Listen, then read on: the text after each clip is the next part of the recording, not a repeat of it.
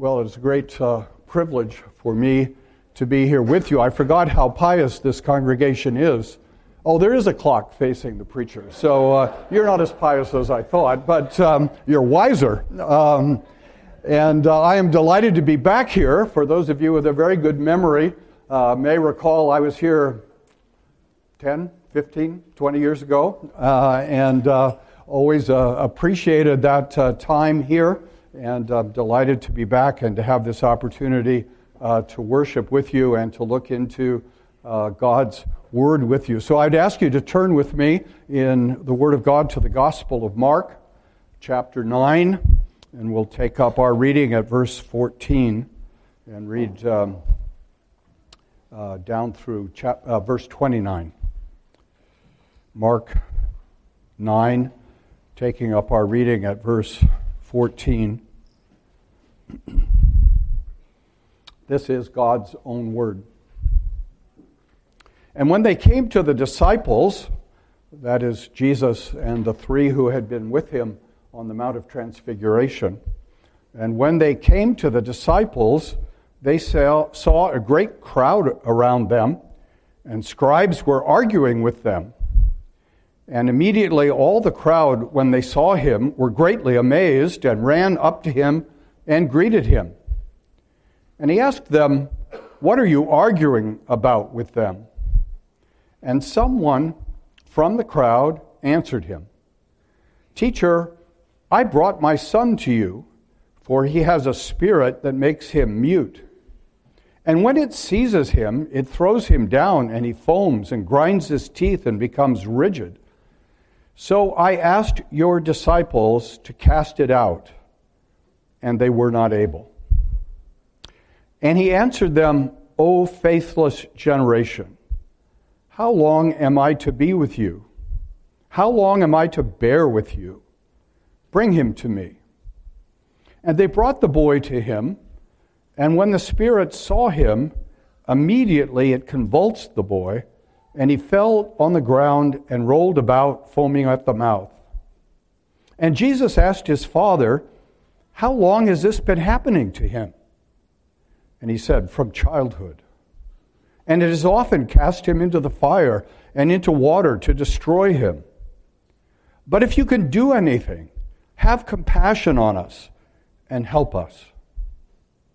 And Jesus said to him, If you can, all things are possible for one who believes. And immediately the father of the child cried out and said, I believe, help my unbelief.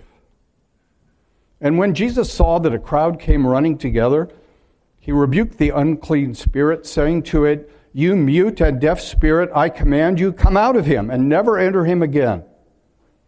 And after crying out and convulsing him terribly, it came out and the boy was like a corpse, so that most of them said, He is dead.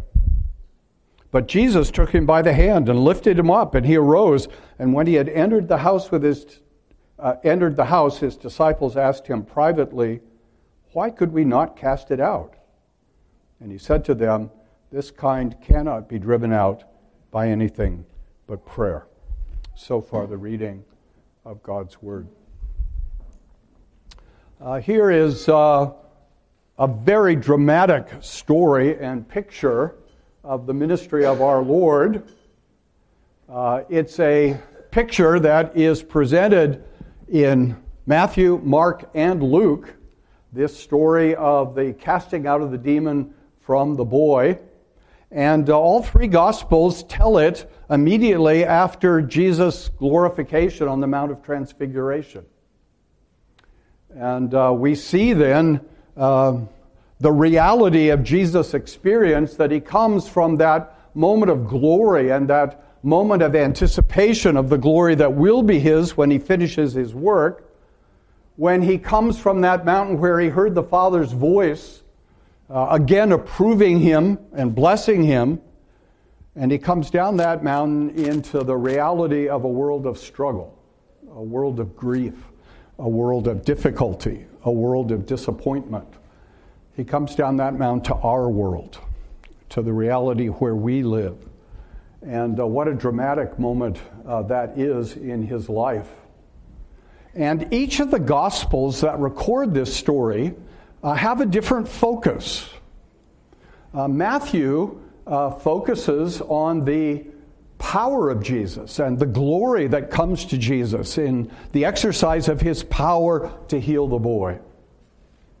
Uh, Luke, that's what Luke focuses on. See, I need to look at my notes. Um, that's what Luke focuses on. Matthew focuses on the uh, disciples, the reaction of the disciples, the failure of the disciples. Uh, Mark focuses on the father of the boy and on the, the trauma of this experience for the father, and particularly on the faith of the father. And that's important for us because uh, this account of Mark's is particularly an account of the call to faith, of the struggle of faith, of the nature of faith. And that's what I want to look at with you today. Um, what is Mark telling us about faith? What is Mark telling us about the nature of faith and how we are to live as people of faith? You know, Mark's gospel is, in most of its accounts, uh, very brief. Uh, Mark moves along very uh, rapidly. Uh, Mark loves the word immediately. He moves from one thing to another. This happened, then immediately Jesus did the next thing. And so when Mark slows down, he's really showing us something very important. And he slows down here with this story. Uh, Mark's account of the healing of this boy is considerably longer than either Matthew or Luke's account. And so this is important to Mark. This is stressed by Mark. This is something Mark wants his readers uh, to really pay attention to. And so we want to follow what Mark is saying to us carefully because he has not wasted a word in what he's recording uh, about Jesus and his teaching and his power. The first thing that we see here, uh, the first picture that Mark gives us, is a picture of failure that surrounds Jesus. Uh, he comes down from the Mount of Transfiguration. Uh, he comes down with his three closest disciples uh, to find his other disciples waiting and arguing. Uh, they have been confronted apparently by scribes, and the scribes and the disciples are going at it. Um, they're having a theological discussion. And uh, it's not that that troubles Jesus. What troubles Jesus is the report that these disciples have failed while he is gone to be able to help this boy in his trouble. And when Jesus asks what's going on, the father, whom Jesus doesn't know, just someone from the crowd, Mark tells us, the father cries out, I brought my son. My son was so much difficulty to you. You weren't here, but I asked your disciples to cast out the unclean spirit, and they were not strong enough. That's what the Greek literally says. The translation says they were not able. It's really an emphasis on the, the failure of the strength of the disciples to do this work. They were not strong enough. Now, this should surprise us. Uh, this is strange because in Mark chapter 6, Jesus specifically empowered and commissioned these disciples to go out, to preach the gospel, and to cast out unclean spirits. And they went out, and they had done it. And they had come back and reported to Jesus that they had done it. And so, one of the questions that Mark is clearly intending us to ask as we read this story is why had they failed now? Jesus had given them the power to do this, they had actually done it. So, why could they not do it here? Jesus is confronting, confronting the, the failure of his disciples. And he's confronting at an even more profound level the general fallenness and failure of the world in which he lived, the misery of this fallen world. Um, in a sense, we don't need the Bible, do we, to uh, understand the misery of this fallen world. It surrounds us on every hand.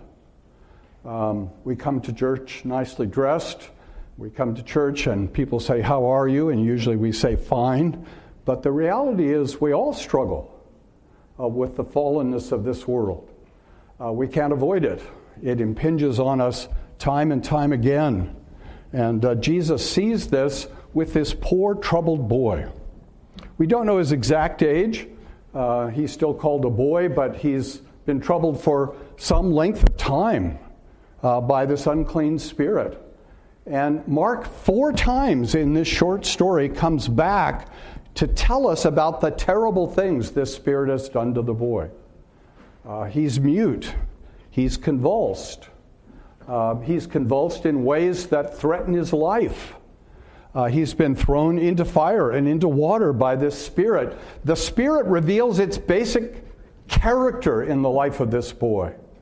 Uh, the spirit and the, the, the evil one whom he serves is out to destroy life. And uh, this is really setting up for us in Mark's telling the reality of the contrast between this world, which is dedicated to death, and Jesus, who's the Lord of life. Jesus, who has come to bring life to his people. And so, what Mark is showing here is the, the reality that behind our lives, behind our struggles, behind our difficulty, there is always going on a deep spiritual confrontation. And uh, Paul described that eloquently, didn't he, in Ephesians chapter 6, where he wrote, For we do not wrestle against flesh and blood, but against the powers against the authorities, against the cosmic powers over this present darkness, against the spiritual forces of evil in heavenly places. And that's the reality of life, the reality behind our lives, behind the struggles and the misery of this life. We see that in our own time, don't we? Um, there is revealed with particular clarity, it seems to me, in our time this spiritual struggle in the current debate in our nation about abortion. Um, and again, what it reveals is that the great issues are those who uphold life and those who champion death. That's what Jesus faced here. That's what we face in this world. Uh, sometimes we face it with great clarity. I think this is a moment in history when we face it with great clarity. Uh, sometimes it's not so clear the path forward. But uh, the scripture says to us there is always this spiritual struggle as the background uh, to life. And uh, Jesus faces this and calls us to face it as well. So, in the face of this failure, Jesus turns to the Father, to the Father of this boy. Uh, Jesus clearly is concerned about the boy. Uh, he's frustrated with his disciples. I don't know, do we think of Jesus as being frustrated very often? I think uh, because we're pious and because we, we know that Jesus is true man, but that he's true God, we imagine he can't ever be frustrated. But Jesus is really frustrated here. And he says, How long do I have to put up with this faithless generation? And here he, he marks the real issue that he's going to highlight in this event that he calls us to think about. Are we part of the faithless generation or are we part of the faith filled generation? Um, Jesus almost takes the words of a psalm on his lips, doesn't he? How long am I going to put up with you? That's the question over and over again in the Psalter, isn't it? How long? How long? How long? Uh, Jesus, in his frustration, asks that question and then turns to the Father and says, How long has this been going on for this boy? And the answer is, For a long time. For a long time, the Father says. Think of the pain in the heart of this Father as he reflects on, no doubt, years of trying to protect this child from being destroyed. The constant vigilance necessary and now he's come because he's heard that Jesus has power, and his initial con- contact with the disciples of Jesus is a disappointment. And so the Father appeals to Jesus. You see those words in, in uh, verse 22 after the Father has explained his struggles and the boy's struggle. The Father says to Jesus, If you can do anything, have compassion and help us. If you can do anything, have compassion and help us. What a remarkable statement. Uh, what a remarkable statement that focuses our attention on the most essential character of Jesus. Jesus is the one with compassion. Jesus is the one who helps. Jesus is the one who can help. And it's tempting for me to imagine in a sense, the pain that Jesus feels when the matter of his compassion and the matter of his power to help are not fully embraced but are questioned. If you can, have compassion on us and help us. And Jesus' response is so telling. He says, If you can, now, we might wonder exactly what Jesus means by that. Uh, some interpreters have said um, Jesus is really turning this back on the Father and saying, well, it's really not if I can, it's if you can. Uh, but that's not what Jesus is saying. That's not at all a correct interpretation. It is crystal clear that what Jesus is doing is he is quoting the words of the Father back to him. The Father has said, if you can, and Jesus says, in effect, what do you mean if I can? Um, he's saying to the Father, you should not be doubting that I can. Uh, this is another manifestation that Jesus lives in a world of the faithless. And he's challenging the Father on this matter of faith. What do you mean if I can? Why did you come if you're doubting that I can?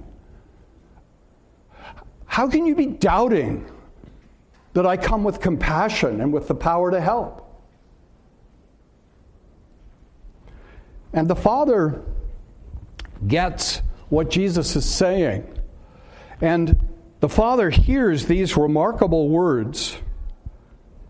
All things, and again, the translation, I don't, I, I don't know why they're not clear in the translation. Verse 23 what Jesus says to the Father is, All things can be for the one who believes. Now, it's translated, All things are possible. That's generally the sense. But this theme of what can be is what runs through this text. If you can, and Jesus says, All things can be for the one who believes. This is the heart of this text. This is the call of Jesus to every human heart. Do you accept that I can do all things for the people who trust me, for the people who turn to me? And here Jesus is really revealing the very essence of faith. Faith is trusting Jesus. Trusting Jesus to be the compassionate one, the merciful one, the kind one, the loving one, the saving one. Faith is trusting Jesus to be able to do all things. Now, you notice there's a difference between the ability to do all things and the actual doing of all things. Jesus is saying, I have the ability to do all things, and true faith looks to me with trust and confidence that I can do all things and that I am motivated in my whole life to be a compassionate Savior and to be a compassionate helper. That's who I am. That's who I am. All things are possible, all things can be for one who believes. Now, sadly, in the history of the church, there are people who've taken this verse and run with it in directions that Jesus obviously never intended. Uh, there are people who preach what's come to be known as a health and wealth gospel and who teach if you only believe enough, Jesus will make you healthy and wealthy. I'm still waiting for my Rolls Royce. I think the people who settle for Mercedes are profoundly wrong. I want a chauffeur and a Rolls Royce. Now, is that what Jesus is talking about here? Of course not. You sort of just, you, you, you almost wonder how can people be so perverse?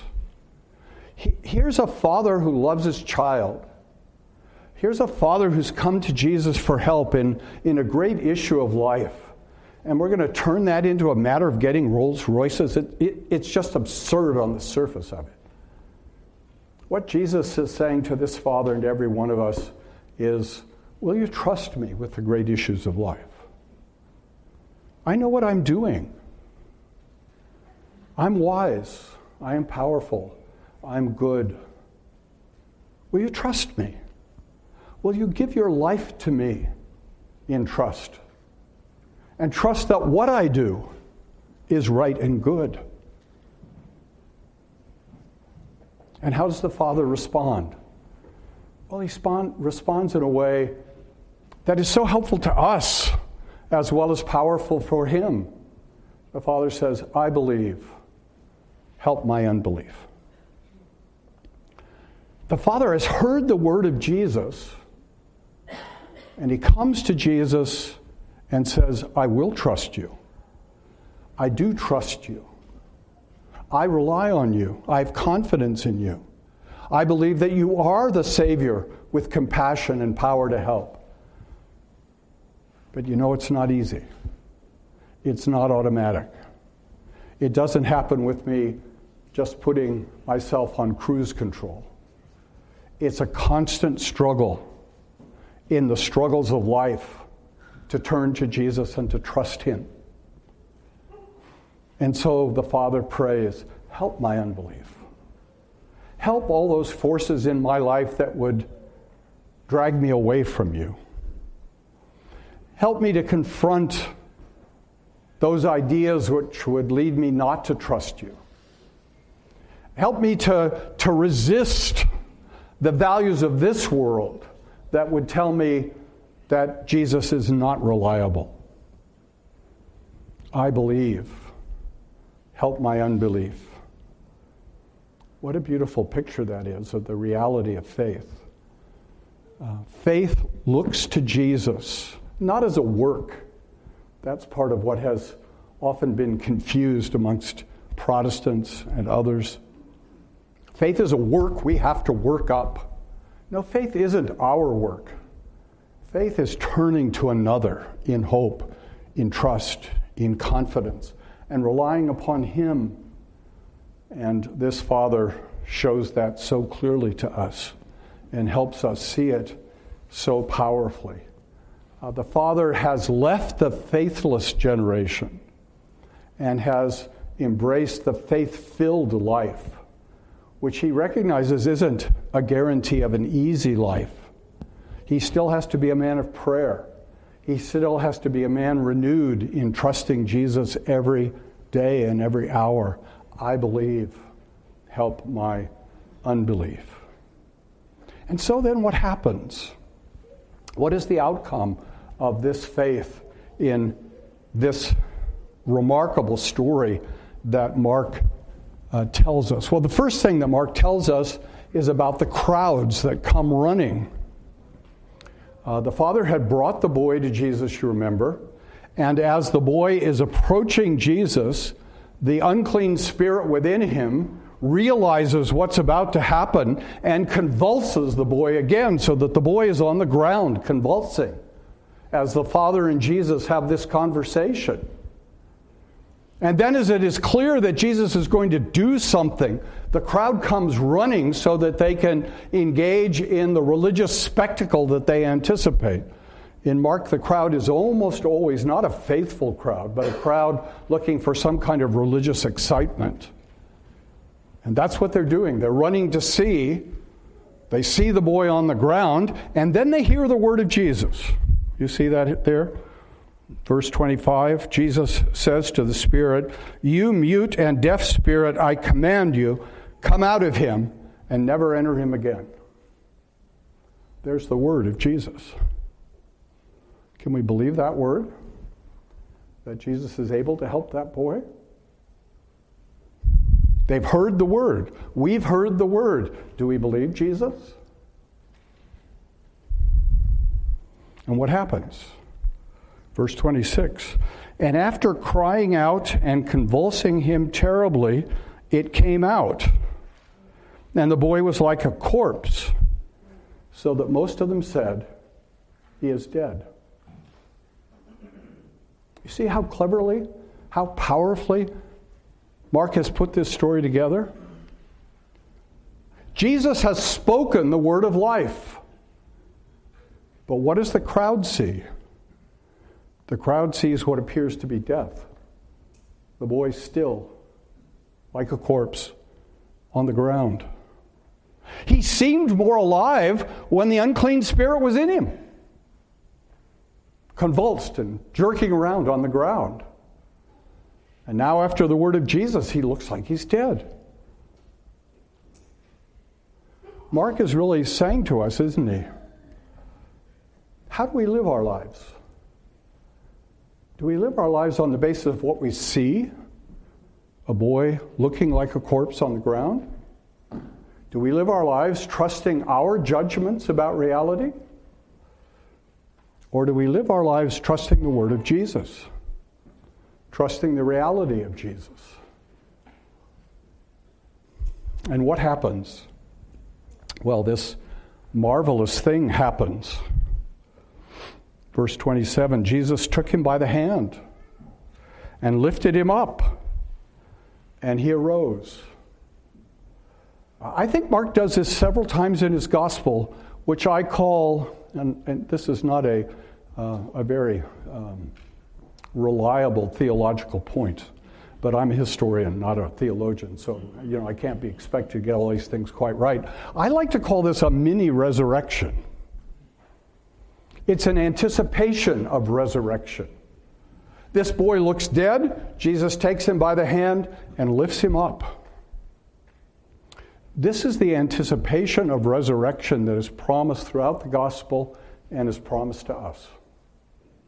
Jesus is the Lord of life. Jesus is the one who raises the dead. Jesus is the one, because he's raised from the dead, will be able to give life to all his people.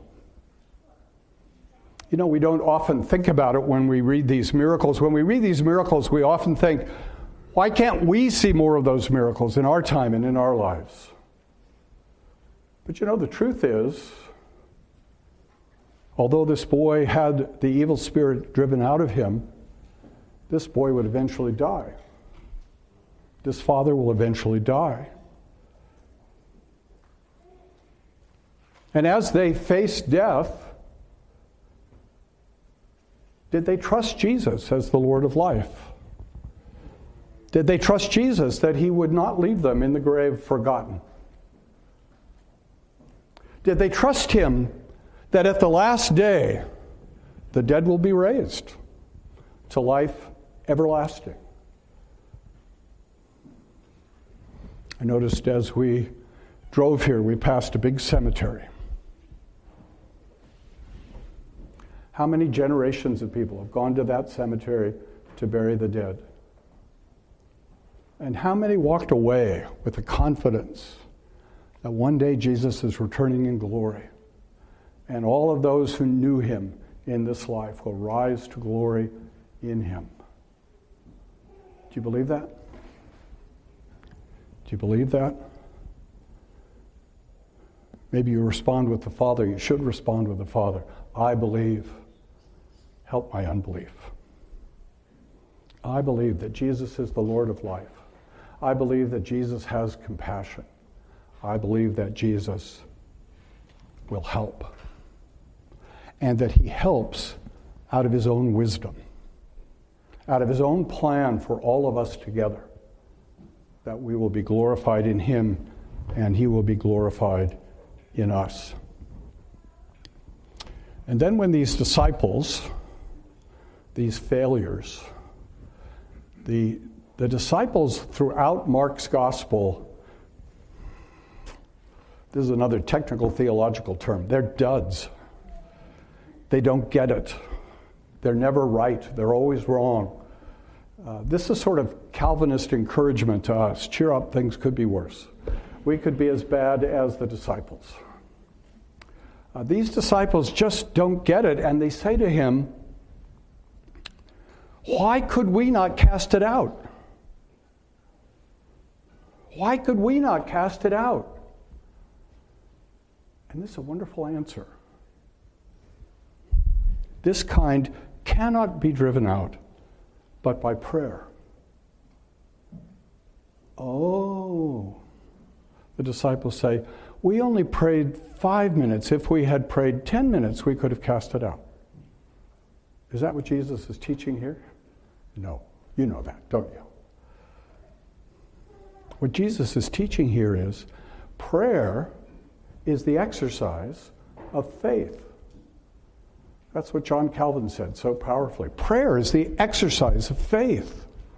Prayer is turning away from ourselves and our strength and our confidence to our God and saying to Him, You have to help. The disciples had not prayed the way the Father prayed. The disciples had not said, I believe, help my unbelief. They had trusted themselves instead of trusting God. Jesus is not turning prayer into a work that we have to quantify and do a certain amount of to get the result we want. Jesus is reminding us that prayer is the exercise of faith. Prayer is trusting. Prayer is turning to the one who can help and finding in him help in time of need. And so I hope this reflection on Jesus facing the struggles of life can help all of us face the struggles of life. And recognize that what Jesus calls us to is not putting all of our attention on the struggles and the failures and the miseries of this life, but in the midst of those struggles, always to look beyond them to the Savior to Jesus who can help, to Jesus who will help because he's the compassionate Savior. And he calls us to live out our lives as those who trust him, trust his ways, trust his wisdom, trust his providence, trust his great saving work.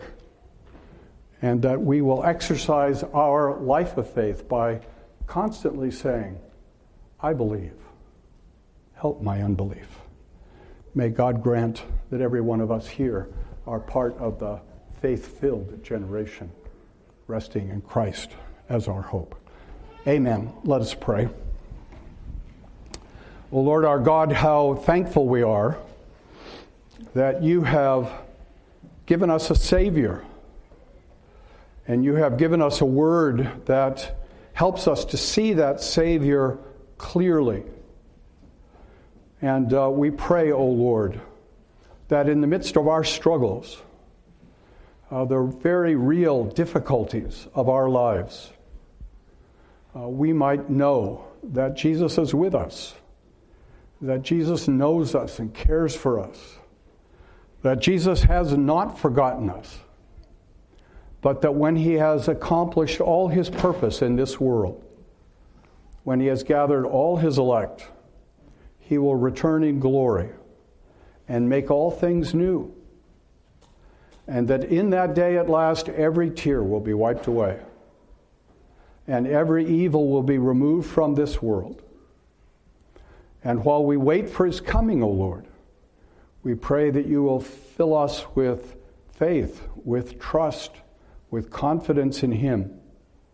And when faith is hard, O oh Lord, help us to pray, help my unbelief, and fill me with faith so that I might know that one day Jesus will raise me up to to live forever with Him.